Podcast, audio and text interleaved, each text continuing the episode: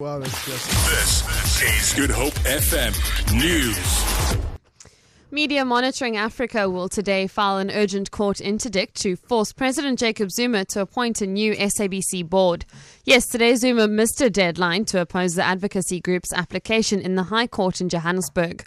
Media Monitoring Africa says the delay in the appointment of the board is creating problems at the public broadcaster.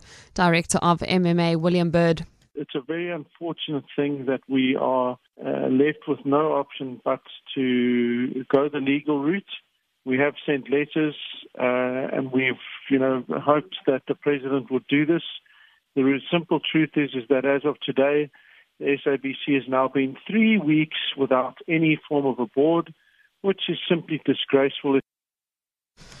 Mango Airlines has been using alternative operators to cater for its passengers that have been affected by a flight crew strike. Over 100 pilots and other flight crew affiliated to trade union Solidarity down tools yesterday morning after wage negotiations between the union and management deadlocked. The union is demanding an 8.5% wage increase, while the employer is offering 6%. Mango spokesperson Sergio Dos Santos. We have been able to reaccommodate the majority of our guests on other flights. There will be some delays during the course of today. I just ask that all our guests please visit our social media for regular updates, reach out to us on our call center and our social media channels, and also look out for an SMS if they are affected. A 26 year old youth pastor in Cape Town is expected to appear in the Wynberg Magistrates Court today in connection with the alleged possession of child pornography. He allegedly hijacked social media accounts and, while pretending to be a girl, exchanged naked photos with boys in his church. Police say the Hawks and the United States Homeland Security Department probed the matter. He was arrested in September at the premises of his church in Rondebosch. He is out on a bail of a thousand rand. The city of Cape Town has dismissed claims that desalination plans have been cancelled.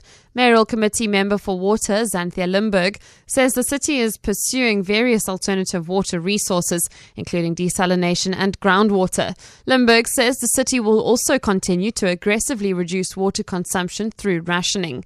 The city has set its daily water consumption at 500 million litres per day, but Limberg says the consumption is still 100 million litres above target.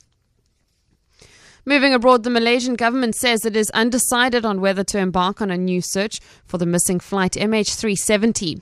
The transport minister says despite the uncertainty, they are in talks with three companies that have offered to assist in the search for the Malaysia Airlines plane, which disappeared in March 2014 with 239 people on board. In January this year, the search for the plane was officially called off, but relatives of those missing condemned the decision and have been insisting that the search continue. For Hope FM News, I'm Vicky McCallum.